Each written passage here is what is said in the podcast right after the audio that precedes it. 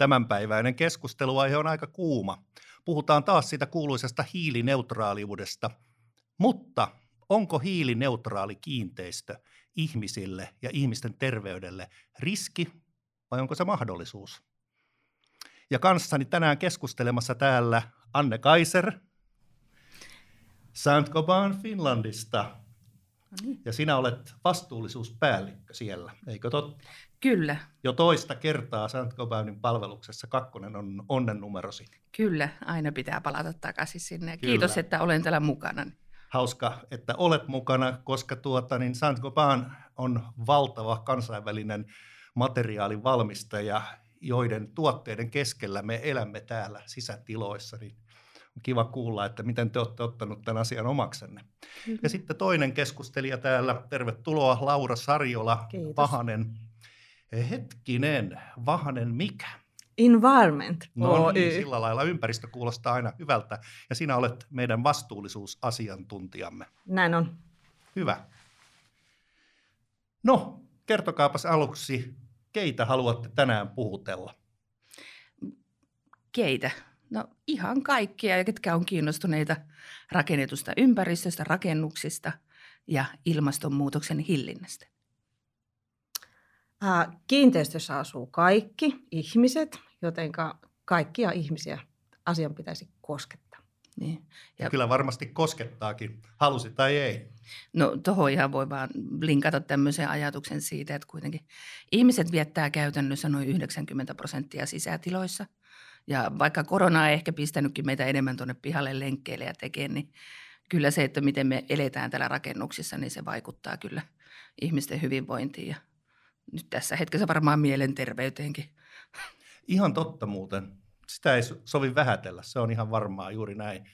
Ja sitten tietysti toisaalta meillä on täällä kummittelemassa semmoinen vähän niin kuin globaalimpi ilmiö takana vai mitä, Laura? Kyllä joo, että meidän täytyy miettiä myös niin kuin muita asioita. Ja nämä muut asiat nyt liittyy tähän ilmastoon. Että ne on pakko pitää mielessä vaikka kuinka koronan keskellä tässä eletään. Kyllä, kyllä. Ja sitä kautta sitten tämä hiilineutraalisuus nousee meillä keskustelussa pinnalle. Ja sanokaas, kuinka tärkeä on rakennetun ympäristön osuus ilmastonmuutoksen hillinnässä? No äärimmäisen tärkeä. Sitten siinä on vielä hienoa se, että se on kuitenkin hyvin konkreettinen. Voisin kutsua leikkikentäksi, että missä jos siellä tehdään oikeita asioita, niin sillä on iso vaikutus. Että jos globaalisti ajatellaan, lähes 40% kasvihuonekaasupäästöissä syntyy rakennetusta ympäristöstä, rakennuksista. Ja siellähän on paljon asioita mukana. Siis on nämä materiaalit itsessään, energia, energiatehokkuus, monet muut asiat, miten niitä rakennuksia käytetään, mikä se niiden elinkaaren loppu on. Että siellä on niin kuin monta hyvää paikkaa, missä on niin kuin sen ison vaikutuksen paikka. Joo, joo. Eli voidaan puhua oikeastaan niin kuin tuotantoketjusta toisaalta. Ja sitten voidaan puhua edelleen siitä käyttöiästä ja tätä kautta koko elinkaaresta ja miten päästään taas siitä ööstä takaisin aahan. Minkälaisia ajatuksia Lauralle herää tässä? Mietiskelin tuossa juuri, että ihmiset kuitenkin näkee varmasti sen oman ympäristönsä sekä niin kuin hyvinvoinnin että terveyden kannalta. Ja siinä vaiheessa niin välttämättä ympäristökysymykset, semmoisena kun me puhutaan niistä niin kuin hiilineutraalius mielessä, niin ne ei varmaan nouse niinkään pinnalle. Mutta että nyt sitten kun ihmiset miettii näitä niin kuin terveysnäkökohdista mahdollisesti ja myöskin niin kuin esteettisyysnäkökohdista, niin onko niihin niin kuin mahdollista yhdistää sitten vielä tämä niin kuin ympäristöasia vai miten on? Niin, Anne, miten on? No sanoin, että se on niin kuin pikkupakko pystyä no, yhdistää. Joo, ja kyllä. Tavallaan se, että miten me esimerkiksi Saint-Gobainissa tämä nähdään, niin se, että kun puhutaan tästä ilmastosta, puhutaan hiilestä, puhutaan hyvin paljon hiilestä. Niin. Välillä tulee ihan hiiliähky, niin. Ja ilmastolupausähky ja muuta. Et siis sillä tavalla, että siinä ei pidä mennä osa optimoimaan missään nimessä. Pitää pitää mielessä terveellisyys, turvallisuus, pitkäaikaiskestävyys ja taloudellisuus myös. Ja totta kai kun niitä rakennuksia ihmisille rakennetaan, niin sitä kautta siis tämä on semmoinen palapeli, joka on hyvin haastava. Mutta toisaalta se, joka tämän niin kuin palapelin saa kohdilleen, niin sehän on käytännössä lottovoittaja ja sen lottovoittajan pitää olla itse se koko arvoketju. Ei siellä ole yhtä voittajaa tässä niin kuin kuviossa mukana. Ja tähän vielä linkaten sen, että mitä toi Laura sanoi ihmisistä, että siinä vaiheessa kun mietitään esimerkiksi asunto, on ihmisten niin kuin elämän suurin investointi, ainakin minulla konkreettisesti, niin tavallaan, että siinä hetkessä, että niin kuin, pystytäänkö sitä ajattelemaan. Me ollaan tehty Santko Banantren tutkimus, nyt toistettu 2 kertaa, tehtiin viime kesänä, ei varmasti ole mihinkään niin kuin, tämä tutkimus tästä vanhentunut, ja siellä kysyttiin sitten, että näkevätkö 1000 suomalaista ihan tavallista kuluttajaa, kadun tallaajaa, että nähdäänkö yhteys rakennetun ympäristön, rakennusten ja ilmastonmuutoksen hillinnän välillä, niin 2/3, 67% näki. Ja sieltä tuli vielä sitten ihan tämmöiset, mitä ne on ne asiat, millä tähän päästään. Mutta totta kai sitten se on niin kuin vaan, että miten se sitten toteutuu siinä hetkessä, kun pitäisi päättää. Kyllä, kyllä. Joo, joo. Tässä muuten nousi esille yksi mun mielestä aika kiinnostava ja hyvä asia. Se, että näitä asioita voi perustella ihmisille myös semmoisen terveellisen itsekkyyden kautta. Eli toisin sanoen ei tarvitse ajatella, että nyt pelastetaan maapalloa, vaan pelastetaan nyt sut itses ensimmäiseksi. Eli tehdään jotain, josta sinäkin hyödyt. Ja ehkä paitsi terveellisyyden, niin myös sitten sen talouden kannalta. Juurikin näin. Eli kun puhutaan ilmastopäästöistä kiinteistöissä, niin tällä hetkellä kuitenkin energia on se, mistä ne suurimmat päästöt tulee. Ja silloin niin suora vaikutus taas sitten ihmisten kukkaroihin, eli 1 asteen jo pienentämällä tai laskemalla sitä sisälämpötilaa, niin pystytään vaikuttaa todella paljon siihen niin lopputulemaan sen kiinteistöjen kulutuksen osalta ja samalla myöskin sitten niin kuin talouden osalta. Eli kun vähennetään 1 aste sitä sisälämpötilaa, niin se näkyy kukkarossa. Eli se kannattaa tehdä. Ja sitten tietenkin, että sitten kun hankitaan tällaisia uusia tehokkaita niin kuin energiamuotoja ja muuta, niin niillä on niin kuin sitten toinen. Että kaikkihan ei pysty esimerkiksi niin kuin tämmöisissä kerrostaloissa ja muissa välttämättä tämän hetken tasolla niin vähentää niitä tai pienentää niitä sisälämpötiloja, eikä se vähene. Mutta sitten kerrostalotasolla taas sit pystytään tekemään energiaremontteja, että omakotitaloasujat ovat siinä mielessä niin kun, tai pystyvät paljon paremmin vaikuttaa sitten niihin asioihin kuin sitten taas taloyhtiöissä. Mutta sitten toisaalta taas taloyhtiöistä se hiilijalanjäljen pienentäminen, kun se päätetään taloyhtiötasolla, niin sitten sillä on taas niin kun paljon suurempi merkitys kuin taas sitten siellä niin kun omakotitasolla. Aivan, totta. Tässä tuli 2 mielenkiintoista asiaa. Toinen on se, että aikaisemminkin näissä keskustelussa on käynyt ilmi, että itse asiassa omakotiasuja, kun se näkee ne kaikki laskut edessään, se tietää, että nyt jos mä käytän näin ja näin paljon vettä, niin sitten mä joudun maksamaan näin ja näin paljon, niin se on tietyllä lailla aika valveutunut energiankin käyttäjä. Ja sitten se joutuu myös pitämään niistä itse huolta niistä rakenteistakin. Ja sitten toinen asia. Niin tämä asteen säästö. No minähän asun esimerkiksi vanhassa suuriikkunaisessa aravatalossa. Ja mä oon huomannut, että ihan näppärästi pystyy sen viimeisen säädön tekemään villahousuilla.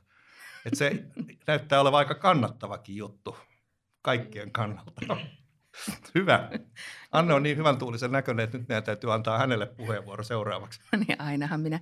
Mutta joo, jäin miettimään tuossa just että niinku, mitä ihmiset itse voi tehdä. Tavallaan se, että onko se niinku tämä energiankulutus ja esimerkiksi täällä sisälämpötilan 1 asteen lasku, uusiutuvat energiamuodot, mitä tulee.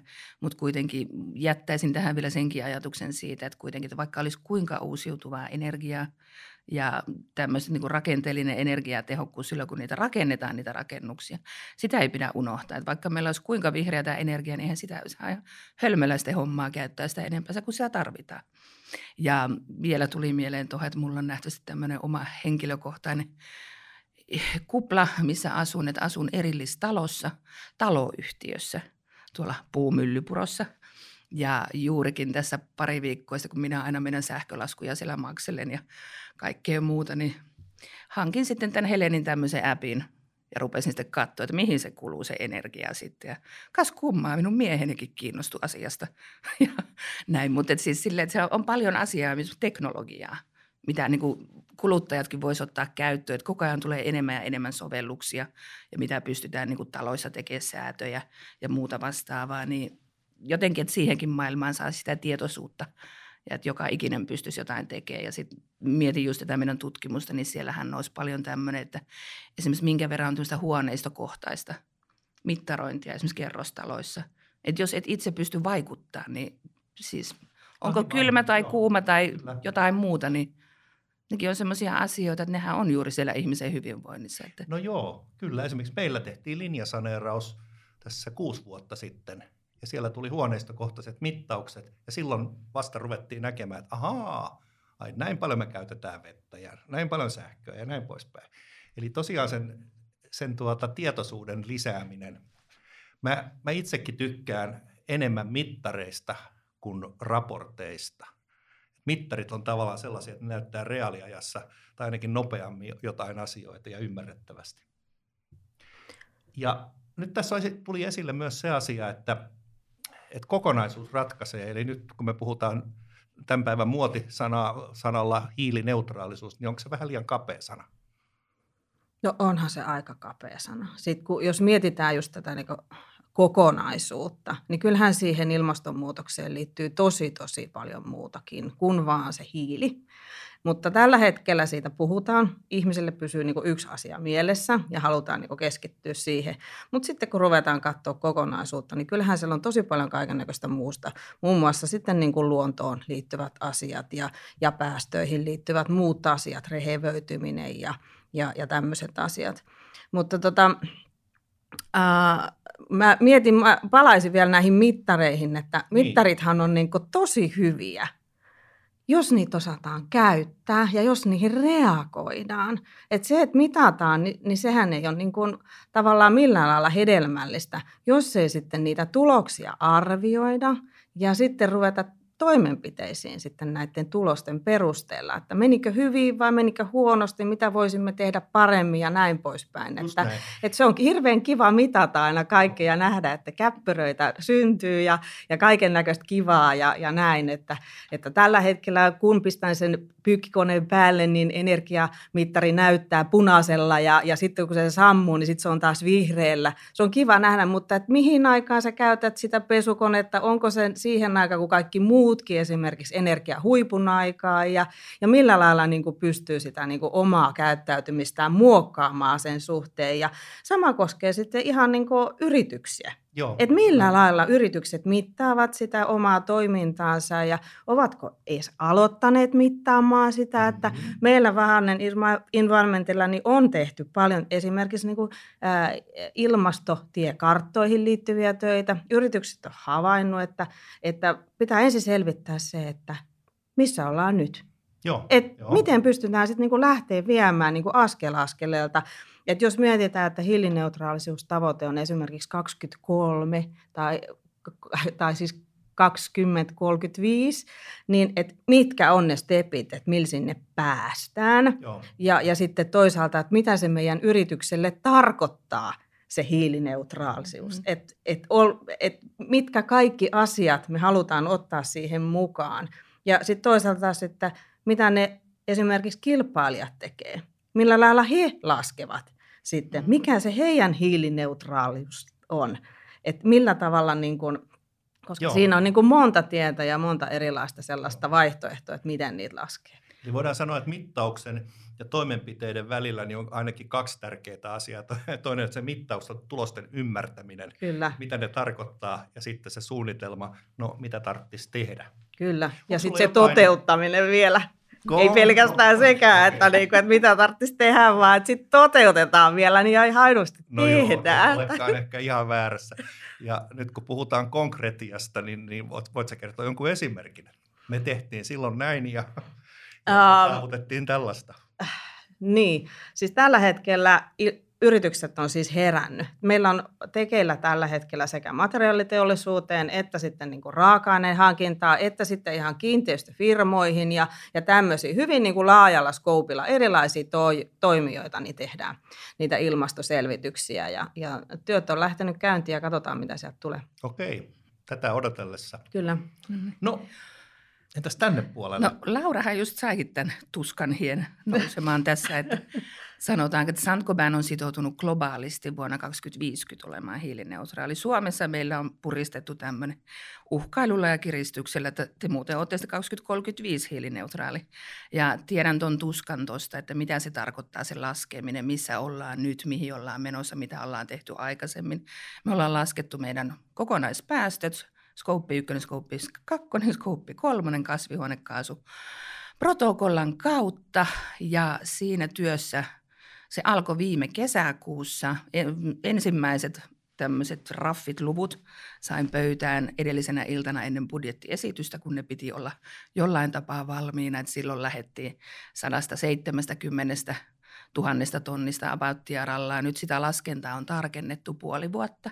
Minun tiimissäni on ihminen, joka tätä laskentaa on tehnyt ja ollaan käyty läpi, siis meillä on niin kuin laskettu, onkohan se 10 vai 11 kategoriaa tästä arvoketjusta mukana tässä meidän niin kuin laskennassa ja se on kyllä niin kuin äärimmäisen kiinnostavaa ja nähdä, että mistä ne vaikutukset tulee. Et nyt kun me ollaan tarkennettu ja katsottu, hankittu paikallisia päästökertoimia ja mietitty vähän sitä skouppia, saatu lisääkin tietoa, niin meidän kokonaispäästöt on nyt semmoinen 150 000 kilotonnia. Joista 30 000 tonnia tulee niin kuin itse asiassa skouppi 1 ja 2. Se on käytännössä skouppi 1. Meillä on ollut uusiutuva energia käytössä vuoden 2018 alusta asti, eli skouppi 2 on käytännössä 0. Ja sitten 120 tonnia tulee sieltä arvoketjusta. Siis raaka-aineet, logistiikka, kaikki mitä meille taloon sisään tulee, talosta ulos lähtee, mukaan lukien meidän oma prosessi, sen jätteet, meidän työasiamatkustaminen, meidän kodin ja työpaikan välinen matkustaminen. Mm. Siellä on niin monta liikkuvaa osaa ja se, että nyt rakennetaan siis tämmöistä vastuullisuustiekarttaa, jonka osa tämä hiilitiekartta on. Ja nyt totta kai ensinnä fokusoidutaan siihen hiileen, että me tiedetään, missä me ollaan ja miten me ne numerot laitetaan ja mitä me pystytään tekemään seuraavan 5 vuoden kuluessa, sitten koko 10 vuoden aikana ja sitten miten me päästään sinne vuoteen 2035. Ja siis siinä on niin kuin iso työ ihan jo siinä niin kuin meidän omassa tekemisessä, että energiatehokkuutta, me ollaan iso teollinen toimija, sitä ei voi ikinä unohtaa. Me ei varmasti vielä ensi vuonna ei tulla siirtymään niin kuin kaasuun tai sähköistään meidän teollisuuslaitoksia. Mutta se päivä varmaan tulee ennen sitä vuotta 2035. Ja sitten puhumattakaan siitä, että mitä se työ on meidän niin kuin sidosryhmien, toimittajien, logistiikkakumppanien, meidän asiakkaidemme kanssa ja meidän oma henkilöstö, että miten se saadaan heräämään tähän hommaan nyt. Että nyt ihan ollaan oikeasti, niin kuin, puhutaan tosi asiasta. Tämä on vähän tämmöinen, niin kuin, että sanotaanko työnteon edellytys Saint-Gobainissa, niin se ymmärtää tämän homman tärkeys. Joo, se kuulostaa kyllä hienolta. Mä oon joskus miettinyt tämmöisiä niin kuin todella isoja kysymyksiä, kun muistan silloin, kun tuo ympäristöasioissa edellisen kerran kunnolla herättiin kaukaisessa nuoruudessani 70-luvun alkupuolella, jolloin oli öljykriisi ja väestöräjähdys ja kaikkea muuta tällaista. Ja mä silloin jo tykkäsin laskeskella vähän isoja lukuja ja nyt tässä vastikään niin katsoin, että koko maapallon väestö mahtuisi espoomaisen väljästi asumaan Saharaan ja aurinkoenergiaakin riittäisi. Oletteko ihan näin laajoja kuvioita miettinyt oman työnne ohella? No ei ehkä ihan noin laajoja. Et toisaalta niin kuin miettii esimerkiksi meidän koko konsernia, jos nyt oikein muistan tämän valehdella, niin onkohan se 40 miljoonaa tonnia hiilidioksidia, mitä kokonaisuudessa. Me toimitaan siis 68 maassa ja ollaan sen verran iso, että me ollaan Suomessa kuitenkin se ihan kärpänen tässä isossa kokonaisuudessa. Ja silti se on kuitenkin iso asia. Kyllä. Me laskettiin se meidän 150 000 tonnia sillä, että jos vaikka ottaisiin tuon niin kuin EUn päästökaupan 40 euroa abauttiaralla ja se, että me kompensoida täräytettäisiin joka vuosi, niin se maksaisi meille 6 miljoonaa vuodessa. Mutta päinvastoin itse asiassa Saint-Gobain konserni tuleekin investoimaan 1 miljardi euroa seuraavan 10 vuoden aikana. Eli 100 miljoonaa tarjolla joka vuosi tuotekehitystyöhön ja ihan CAPEX-investointeihin teollisuudessa. Että tavallaan niitä asioita voi pyöritellä puolelta jos toiseltakin, mutta kyllä mun mielestä toi 1 miljardi on aika iso raha. No se on kyllä todella iso raha ja noin muutenkin tuossa kun mä kuuntelin tätä sun eritelmää, niin tuli vahvasti mieleen ehdotus, että hei kuulijat, kirjoittakaapa nämä luvut itsellenne ylös ja katselkaa niitä vähän aikaa. Miltä Laurasta kuulosti tämä, mitä Anne esitti? Aika vastuulliselta kuulostaa, että lähdetään selvittämään ja sitten tehdään vielä toimenpiteitä. Että monestihan on puhuttu semmoisesta niin tärkeysjärjestyksessä justissa, että se kompensointi on sit se niin ihan viimeinen keino, jos ei nyt niin mitään muuta ole. Et ensin tehdään niin sanotusti nämä karkeat ja tämmöinen action-toimenpide, että ruvetaan oikeasti tekemään niitä omia toimenpiteitä sit sen suhteen, että saavutetaan ne tavoitteet. Että se kompensointi on niinku ihan viimeinen keino sitten, että kannustan myöskin siihen muita yrityksiä, että toimitaan näin kuin Saint-Gobain. Otetaan tässä ihan tämmöinen tyhmä kysymys. Mitä sä ymmärrät kompensoinnilla? Kumpi ensin ehtii? Minä voin tähän sanoa ihan nopeasti sen, että siis niin kuin miten Laura sanoi tuossa. Meillä kompensaatio on se ihan vihoviimeinen maili. Ja jos uskallan nyt tässä jonnekin meille vaikka Pariisiin päin laittaa joku viesti, että ajateltiin kompensoida meidän päästöt, niin se voi olla, että sieltä tulee aika tiukkaa palautetta ja muuta, mutta näin, että ennen kompensaatiota pitää kääntää ne kaikki kivet. Plus sitten meillä on vielä tulevaisuuden teknologiat. On nämä niin kuin hiilen talteenotto, hiilen varastointi ja muuta. Ja siis kaikki kehittyy niin kovaa vauhtia. Että tavallaan, että siis, että tästä 15 vuotta eteenpäin, niin tämmöisiä asioita on tehty. Mutta kompensaatio on äärimmäisen kiinnostava. Siis me teetettiin ihan, kiinnosti tämä aihe, että koska se on tavallaan tämmöinen, että on niin erinäköistä toimijaa, onko se täällä Suomessa, onko se missä, onko se Intiassa, onko se Afrikassa, mitä siellä käytännössä tehdään, niin itse asiassa teetettiin konsultitoimiston kanssa ihan vain selvitys, mitä mahdollisuuksia on, kuinka luotettavia ne on, miten ne pystytään niin kuin monistaa, onko ne todennettavia, ja sitten sieltä tuli tämmöinen termi, mitä jää lisällisyys vai se ei ole lisääntyminen, vaan se on lisällistäminen, mutta se, että niin kuin miten se voi niin kuin tämmöinen kompensaatiometodi niin kuin myös kerryttää sitä hiilinielua ja muuta.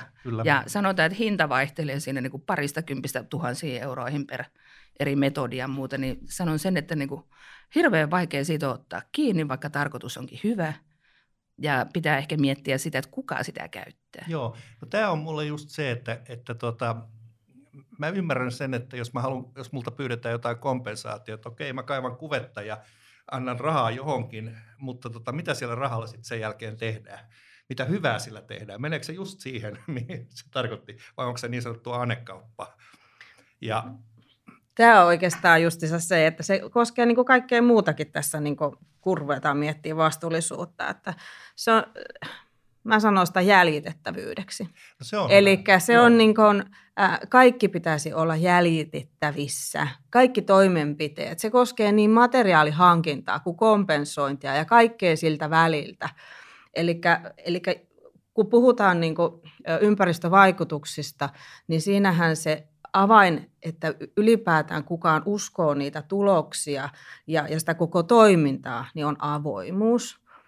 Ja sen avoimuuden lisääminen sitten kaikessa toiminnassa, kaikessa mittaroinnissa, kaikessa niin kuin tulosten erittelyssä ja näin poispäin, niin se lista on loputon ja se täytyy olla jäljitettävissä, että se koskee niin kuin ihan kaikkea. Jolloin ihmiset sitten kanssa uskoo, että okei, nämä mitä minä panostan tähän, niin menee oikeasti siihen yhteiseen hyvään.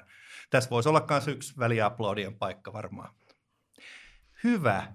No nyt jos me ajatellaan meidän tämän päivästä otsikkoa, niin meillä on ilmastonmuutos, meillä on vähähiilisyys yhtenä osana sitä tai sen torjuntaa ja sitten meillä on tämä ihmisten elinympäristön terveellisyys, se ympäristö, missä me todellakin vietetään nykyään suurimman osa aikaamme. Mä sain tässä kivan Excelin, jossa niin oli kysytty ihmisiltä, että hei, kun mietitte kotia rakennuksena, millainen on mielestäni hyvä koti ja minkälaisia ominaisuuksia siihen liitätte? No, minkälaisia vastauksia tähän saatiin? No, jos nyt oikein muistan, niin kodin kannalta paljon asioita menee sinne viihtyvyyteen ja toiminnallisuuteen ja tämmöiseen ylipäätänsä niin kuin tähän maailmaan, missä... Niin kuin on silmät ja korvat ja muutenkin tämä ihminen, että se on siellä hyvinkin niin kuin subjektiivisessa tulkinnassa tämä. Mutta toisaalta taas siellä puhutaan sitten paljon niin kuin näistä hyvästä sisäilmasta, meluttomuudesta, hajuttomuudesta, miellyttävästä lämpötilasta, vedottomuudesta ja ihan tämmöisistä asioista, mihin niin kuin rakentajat pystyy hyvinkin vaikuttaa sen lisäksi sitten. Ja. Kyllä, kyllä. Joo, tämä siis tämmöinen, voisi sanoa terminen miljöö, sen lisäksi sitten tämä koettu miljöö ja rakennuksen sisäilmasto. Se on itse asiassa aika mielenkiintoinen määritelmä tämä, että milloin ihminen tuntee sen asuntonsa kodiksi ja mitä siihen kuuluu. Että hiljainen, puhdas, tilaava, rauhallinen, sopivan lämpöinen, luonto vieressä, turvallinen. Minkälaisia ajatuksia Laurassa herätään? No, kun katsoi niitä erilaisia asioita, mitä ihmiset oli nostanut esiin sieltä, niin huomasin, että kun tutkimus oli tehty sekä 2019, jolloin ei ollut korona, ja 2020, kun oli korona, niin ne asunnon ominaisuudet ja ne vaatimukset oli pikkasen muuttunut. Että sieltä haluttiin ehkä pikkasen niin kuin tilavampaa ja avarampaa ja valosampaa ja sitten myöskin niin kuin sisälämpötilaltaan niin kuin sopivaa ja näin. Että siellä tuli se ilmastointi ja niin kuin hyvä sisäilma tosi niin kuin vahvasti esille. Mikä varmaan osaltaan liittyy siihen, että kun ollaan toimistoissa mahdollisesti totuttu siihen, että ilmanvaihto pelaa, niin sitten kun ollaan oltu omassa kodissa, niin sen välttämättä ei ole sitten toiminutkaan, kun ollaan oltu siellä pidempiä aikoja tällään korona-aikana. Mutta se mikä, niin kun on aika pitkään seurannut tätä sisäilmakeskustelua, niin on niin kuin miellyttävää tavallaan huomata se, että ihmiset niin kuin kiinnittää siihen huomiota, siihen sisäilmaan ja toteavat, että sillä on todella suuri merkitys siihen niin kuin viihtyisyyteen. Että se ei ole pelkästään ne esteettiset asiat, sisustustyynyt ja muut, vaan että puhutaan myöskin tämmöisistä niin kuin teknisistä asioista. Mutta että aika vähän siellä tuli sitten esille kuitenkaan niin kuin tämmöiset ympäristöasiat, jos puhutaan tämmöisistä niin kuin vähähiilisyysasioista tai muista. Että niillä nimillä, joo, että se ei ole niin kuin, se ei kosketa, se ei ole konkreettista. Että jos siellä oltaisiin kysytty vaikka näin, että tekisitkö tämmöisiä säästötoimenpiteitä, niin kuin tämmöisiä ympäristösäästötoimenpiteitä, jos selvästi näkisit, että ne vaikuttaa niin kuin talouteen tai jotakin muuta tämmöistä näin, niin voi olla, että sinne olisi tullut jo niitä vastauksia, että tottahan toki. Kierrättäisinkö enemmän, jos näkisin, että sillä olisi jotain konkreettista vaikutusta niin kuin siihen kiinteistöön tai johonkin muuhun niin kuin omaan kukkaroon ja näin. Et, talous kuitenkin on se, joka niin kuin pyörittää pitkälle tätä maailmaa edelleen. Niin, myös näitä positiivisia ilmastointitekoja varten tarvitaan sitä rahaa ja kyllä, resursseja. Se on ihan totta. Tässä muuten tuli mielenkiintoinen juttu. Nousi kivasti esille se, että jos me vietetään meidän rakennuksissamme niin 90% ajastamme, niin ennen vanhaan siitä tietty siivu vietettiin työpaikalla, mutta se siivu ehkä nyt jälkikoronaalisessa maailmassa vähän pieneneekin. Et ihmiset ei välttämättä turhaan lähde liikkeelle, vaan ne siellä omassa tukikohdassaan niin kotona tekee erilaisia asioita entistä enemmän. Voi olla aika mielenkiintoinen. Näin on. Ja sitten jos miettii sitä, että kun on rakennettu pieniä asuntoja, ja nyt on paljon keskusteltu siitä, että ovatko nykyajan asunnot liian pimeitä, tehdään semmoisia niin kuin käytävämäisiä huoneistoja, niin viettäisitkö semmoisessa koko päivän semmoisessa asunnossa tehden töitä ja sen jälkeen leväten? Eli olet koko ajan semmoisessa pimeässä huoneessa, mahdollisesti jopa yksiössä, johon ei tule valoa, niin kyllä mä uskon sen, että siinä on semmoinen viesti rakennuttajille myöskin, että ei voida välttämättä enää tehdä semmoisia kuin mitä on aikaisemmin tehty. että suunnitelmat pistettävä uusiksi. Joo, tämä onkin kiinnostava asia ja mä itse tunnustaudun, asun melkein 100 neliön aravaneliössä ja juuri tilavuutensa ansiosta niin se on nämä puolivuosisataa niin onnistunut mukautumaan hyvin erilaisiin käyttötilanteisiin. Ja viime vuodet, jos voisi sanoa niin kuin vuosikymmen, niin nyt on paljon puhuttu tästä rakennetun ympäristön tiivistymisestä, kaupunkien tiivistymisestä, ja se on ollut niin kuin ehkä jopa semmoinen mantra. Ja nyt ehkä ollaan koronan ja näiden muiden ajatusten myötä niin huomattu, että hetkinen, että ei tämä ehkä välttämättä olekaan koko totuus. No, tästä nousee mieleen tämä isompi ajatus. Vaaditaan nopeita toimenpiteitä, mutta ei pidä hutiloida. Mitäs Anne tähän jatkaisi? No lähinnä tuohon niitä toimenpiteitä, mutta ei saa hutiloida. Et koko ala on herännyt, kehitystä tapahtuu eri puolilla, mutta tämä on kyllä varsin niin kuin monipuolinen ja sanotaanko niin kuin iso asia, mikä tässä pitää ratkoa. Eli se, että niin kuin tuohon edelliseen viitat, että puhutaan muunneltavuudesta ja näistä asioista. Se on vain yksi pieni osa. Niin. Että miten niitä asioita suunnitellaan, miten niitä rakennuksia suunnitellaan tulevaisuuteen. Että löytyykö sieltä sitä yhteistä tilaa esimerkiksi taloyhtiössä vai onko se siellä jossain niin kuin omassa asunnossa, missä sitten pystyy joustamaan ja tekemään.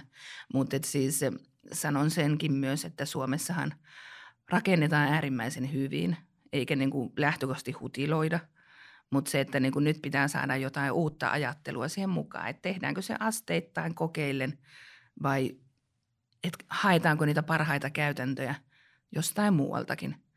Ja tavallaan toi nousi vielä mieleen tuosta, mitä liittyen tähän tutkimukseen ja tähän tiivistymiseen ja muuhun, että tavallaan niin kuin tulee niin kahdennäköistä vastausta näiltä ihmisiltä tästä tutkimuksesta, että joko se, että ei leikata metsää, että päästäisiin rakentaa uusia rakennuksia jonnekin kauemmas. Ja toisaalta taas sitten tulee jotain tämmöistä, että niin kuin tiivistäkää, mutta toisaalta sitten osa ihmisistä taas kokee sen, että ei se niin kuin pienet asunnot kaupungissa ja nyt niin kuin korona on varmasti avannut silmät tähän. Et siis, ja toisaalta sitten kun miettii tässä kuviossa sitä, että kuinka paljon olemassa olevia rakennuksia on. Joo, että miten kyllä niiden elinkaarta voidaan jatkaa ja miten voidaan niin kuin miettiä, mutta tämä niin kuin, tämä on äärimmäisen vaikea kysymys, kyllä, minkä esitit. Kyllä, siis se on ihan totta ja mulla olikin tässä kielen päällä nyt tämä kysymys korjausrakentamisesta, että kuitenkin meidän kansallisvarallisuudesta, niin onko se nyt 83% niin on rakennettua ympäristöä, niin siitä ehkä kannattaisi pitää aika hyvää huolta. Ja sitten siihen liittyy tämä yksi juttu, mikä liittyy hyvin olennaisesti terveellisyyteen, tämä paikan henki. Genius logi, että mitä haluat omassa ympäristössäsi säilyttää, niin voi olla, että esimerkiksi nyt tuossa kun puhuttiin luonnon tuhoamisesta tai mieluummin ei tuhottaisi tietenkään sitä, niin ehkä joku peltihalli jossain niin voitaisiin vaihtaa uudeksi asuintaloksi tai sitten joku vanha kiinteistö muuttaa toiseen käyttötarkoitukseen. Onko jotain konkreettisia esimerkkejä tähän suuntaan teillä tullut vastaan uralla? No. Korjausrakentamisen puolesta, onnistumisia kenties? No korjausrakentamispuolella niin siellä on aika paljon tehty sisäilmaan ja energiaan liittyviä parannustoimenpiteitä ja silloin useimmiten on asukastyytyväisyys ja sitten toimistopuolella taas niin kuin toimistohenkilöstön tyytyväisyys noussut, mutta se on liittynyt aika usein just näihin asioihin, mihin toi Annen tutkimuskin vetosi, että siellä on se sisäilmatekniikka, siellä on se ilmanvaihto tehty paremmaksi.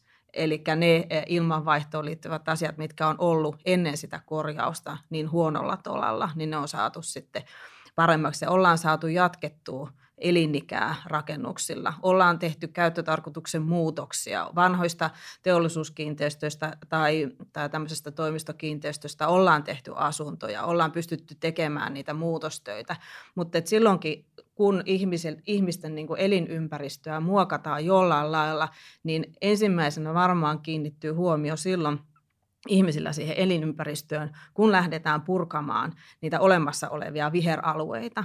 Aivan. Se on se viihtyisyys, mikä tekee, mikä on niin kuin olennaista sille niin kuin asunympäristölle tai sille niin kuin, tavallaan sille pienelle ympyrälle, missä ihmiset liikkuu. On jossain vaiheessa tehty tutkimus siitä, että kun ihmiset muuttaa, niin ne muuttaa 3-10 kilometrin säteille siitä, missä ovat aikaisemmin muuttuneet, koska tykkäävät siitä ympäristöstään.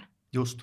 Eli se on niinku ihan niinku tutkittua tietoa sillä lailla, että ihmiset tykkää, ihmiset sopeutuu siihen ja haluaa nähdä sen niinku aina ja ikuisesti suurin piirtein samanlaisena sen ympäristö, että siellä kaikki toimii ja ovat niinku tykästyneet siihen. Et sitä ei voi niinku vähätellä tavallaan sitä niinku viihtyisyyden merkitystä ja siihen, se on hyvin monisyinen sitten se joukko, että mitkä siihen vaikuttaa ja viheralueet on niin kuin yksi asia ja yksi asia on sitten tämä olemassa oleva ja rakennettu ympäristö, joka vaikuttaa siihen, että minkälaisia kiinteistöjä siellä on ja miten sujuu palvelut ja miten sujuu logistiikka ja kulkuyhteydet ja se on niin kuin monen tekijän summa, mutta siinä puhutaan siitä viihtyisyydestä. Kyllä. Tuohon voisin itse asiassa jatkaa suoraan ilman kysymätäkään. Niin kuin et kaksi ajatusta, että tuohon niinku korjausrakentamiseen siihen, että miten ympäristöä voidaan säilyttää, niin aikoinani konsulttiuralla näitä vastuullisuusasioita edistäneenä erinäköisten kiinteistösijoitusyhtiöiden ja rahastojen kanssa, niin äärimmäisen hyvä esimerkki on tämmöinen firma kuin Renor Oy. Et esimerkiksi siellä on niinku nämä Porin puuvillat ja on Lahdessa näitä Askon aluetta ja muuta. Ja haastattelin kerran siellä yhtä näistä niinku hallituksen ihmisistä ja hän vaan sitten sanoi, että eihän niistä vanhoista nyt uutta saa tekemälläkään. Mutta toisaalta taas siellä on tehty ihan äärimmäisen hyvää työtä, että niillähän on ympäristöluokituksia hankittu näille vanhoille rakennuksille, käytön aikaisia, tämmöisiä paljon tehty työtä. Ja siis siellä esimerkiksi niinku ihmisethän viihtyy, että siis niinku toimistona niitä arvostetaan. Mutta tämä on nyt vaan ihan tämmöinen konkreettinen esimerkki. No nimenomaan niitä, just tällaisia onnistuneita tarinoita, niitä kun kuulee ja näkee ja kokee, niin nehän sitten kannustaa eteenpäin. Joo. Ja harva varmaan sitä ajatteleekaan, että kuinka suuressa mittakaavassa yksi yritys voi näitä asioita tehdä. Että siis se Porin puuvilla on siellä nyt, sehän nähdään varmaan ostoskeskuksena. Mutta ajatteleeko kukaan, että mikä se historia siinä takana sitten on ollut? Ja sitten tuohon Lauran viihtyisyyteen ja siihen, että ihmiset jumittuu siihen omaan pieneen kuplaansa, niin minä olen äärimmäisen hyvä esimerkki tästä. Että olen aina asunut, olen vahingossaan kerran asunut hetken aikaa Tapiolassa, mutta sen jälkeen olen aina palannut Itä-Helsinkiin. Ja nyt tämä meidän puumyllykylä Myllypurossa, niin se on semmoinen esimerkki, että sinne kerran kun on joku muuttanut, niin ne ei pois sieltä muuta. Että niitä asuntoja odotetaan niin kauan, että jos isompaa halutaan, niin sitten ne ihmiset odottaa niin kauan, että ne löytää sen siltä samalta alueelta. Ja se on niin kuin äärimmäisen hyvä, että jos mennään sitten niin kuin tänne miettimään uudisrakentamista ihmisiä, tätä niin kuin ympäristöä ja viihtyisyyttä, niin on monta kertaa sanonut sen, että se koko Myllypuro ja sen tämä niin kuin, miten sitä aluetta on kehitetty, niin se on ihan äärimmäisen hyvä esimerkki, että siis niin kuin jokunen aika sitten niin se ei välttämättä ollut semmoinen paikka, että mistä niin kuin asuntoni olisi ostanut. Ihan rehellisesti sanoin näin, mutta nykyään se on semmoinen, että se niin kuin vetää puoleensa. Siellä on tehty hyvää työtä ja ihmiset viihtyy. Ja nyt sitten linkaten tuohon, että kun puhutaan taas siitä, että kaadetaanko niitä metsiä, mihin me rakennetaan, niin siellähän on nyt menossa tämä iso keskustelu tästä jääurheiluhallista, joka on tulossa siihen, niin kuin sanotaanko, onkohan se 0,5 kilometriä meiltä, että ei olla heti suoraan siinä. Et sinänsä niin kuin hyvä asia, tuommoisia tiloja varmasti tarvitaan ja sitten se, että niin kuin, miten niitä sitten asukkaiden kanssa tai sen lähinaapuruston kanssa viedään eteenpäin. Mutta siinä mielessä en ole ajamassa niin kuin hanketta alas henkilökohtaisesti eikä minulla ole siihen niin kuin semmoista kritiikkiä tai negatiivista asennetta, mutta kyllähän se herättää. Ihmisten takapihalle, siitä kaadetaan metsä pois ja ja nykyaikaisen median, moninaisen median aikakautena, niin sitä keskustelua syntyy ja sitä käydään. Facebookissa nimenomaan. Nimenomaan, kyllä vain. Hyvä. Mitä me voisimme tehdä nyt heti seuraavaksi, että me saataisiin ihmisille kestäviä, noin niin kuin luonnon kannalta kestäviä ja sitten ihmisen henkisen ja fyysisen terveyden kannalta kestäviä rakennettuja ympäristöjä? Laura, mitä tehdään seuraavaksi? nyt täytyisi miettiä sitä kokonaisuutta. Eli vältellä sitä osaoptimointia ja miettiä näitä kaikkia asioita niin kuin yhdessä. Että kun tässä ollaan nyt monta kertaa niin kuin puhuttu siitä, että pitää olla niin kuin selvitettävissä asiat, pitää olla mittaroitavissa, pitää olla viihtyisyys huomioitavissa ja pitää olla sijaintikin huomioitavissa, niin nämä ei ole toisiaan poissulkevia. Eli se, että jos lähdetään esimerkiksi tämmöinen niin kuin hiilineutraalius edellä tähän touhuun, niin siinä ei saa sitten näitä sisäympäristöön esimerkiksi tai sisäolosuhteisiin liittyviä asioita niin unohtaa. Että osaoptimoinnilla niin näitä ei ratkaista. Että pahimmillaan sitten valitaan semmoisia ekologisia, niin sanotusti ekologisia tuotteita, jotka sitten pilaa esimerkiksi sisäilman. Että niitä käytetään väärin tai hoidetaan väärin tai jotakin muuta vastaavaa. Että tehdään niitä valintoja niin kuin väärin perustein. Just. Eli sitä niin kuin täytyisi välttää ja... Joo. Ja mä uskon, että kyllä tämä tästä niin kuin pikkuhiljaa, että meillä on Suomessa niin sisäympäristöä tutkittu aktiivisesti 80-luvulta lähtien ja tehty todella hyviä toimenpiteitä sisäympäristön edistämiseksi. Ja nyt sitten, kun tähän saadaan tähän hiilineutraaliusasia tähän kylkeen kiinni, niin me pystytään edistämään näitä asioita yhdessä. Elikkä jos vaan sille annetaan mahdollisuus, eikä pureta näitä asioita niin kuin siilossa. Hienoa. Miten, Anne, tehdään tämä win-win-win-juttu? Joo, no juurikin tuohon, mitä toi Laura sanoi, kysymys on kokonaisuudesta. Ja siihen, mitä Laura kutsui jäljitettävyydeksi, niin mainitsen myös läpinäkyvyyden. Ja sitten se, että miten niin kuin koko arvoketju tekee näitä asioita yhdessä. Minne se tieto kerääntyy, missä se tieto jaetaan. Ja se, että niin kuin ei lähdetä siihen osa-optimointiin, että nyt ollaan löydetty se huippuratkaisu ja mennään sillä eteenpäin se seuraava 5 vuotta. Niin se ei välttämättä ole se, pitää olla myös ketterä ja pitää oppia ja tehdä. Ja siis näet juurikin, se on se yhteistyö tavallaan, että jos helposti mennään sitten siihen, että puhutaan esimerkiksi materiaaleista, tuotteista ja muista, niin siellä semmoinen kriittisyys ja se tiedon läpinäkyvyys ja se, että onko se tieto nyt luotettavaa, onko se... Niin kuin vastaavalla tavalla laskettu, kerrottu, jäljitettävissä, kun ne kaikki muukin tieto siellä. Että tähän niin kuin esimerkkinä tuohon niin kuin sisäilmastoasioihin ja muihin, niin esimerkiksi tämmöiset niin kuin matala-alkkaaliset lattiatasotteet, niiden yhteensopimus sitten niin kuin esimerkiksi tämmöisten liimattavien materiaalien kanssa ja betonin kanssa ja näin poispäin, niin sitähän on meilläkin tutkittu pitkään ja nyt hiljattainhan tuli tämä Tampereen yliopiston juttu, mutta se on mun mielestä niin kuin loistava esimerkki siinä mielessä, että juurikin nämä viimeisimmät EPD, missä ennen tätä keskustelun aloittelua puhuttiin, niin ne on jo 4. sukupolven ympäristöselosteet, mitä Weberin lattiatasottele tehdään. Me ollaan 10 vuoden aikana tehty siellä siis lähes 20% hiilijalanjäljen pudotus ja silti ne on edelleen niitä matala-alkkaalisia, terveellisiä, turvallisia, pitkäkestoisia tuotteita. Että sinänsä, että ei ne niinku sulje toisiaan pois, mutta se, että niinku, kuinka moni tämänkin tietää. No ei varmaan moni, kun meillä on vielä tultu ulos. Nyt mä tiedän. Niin, mutta Anne, teidän yritys onkin siitä poikkeus, että kaikki on tutkittu. Ja sitten nämä tutkimukset on tehty yleisesti hyväksytyillä menetelmillä ja standardeilla. Ei ole hutkittu, on aidosti tutkittu. Naulan kantaa molemmille. Kiitoksia keskustelusta, Anne ja Laura. Kiitos.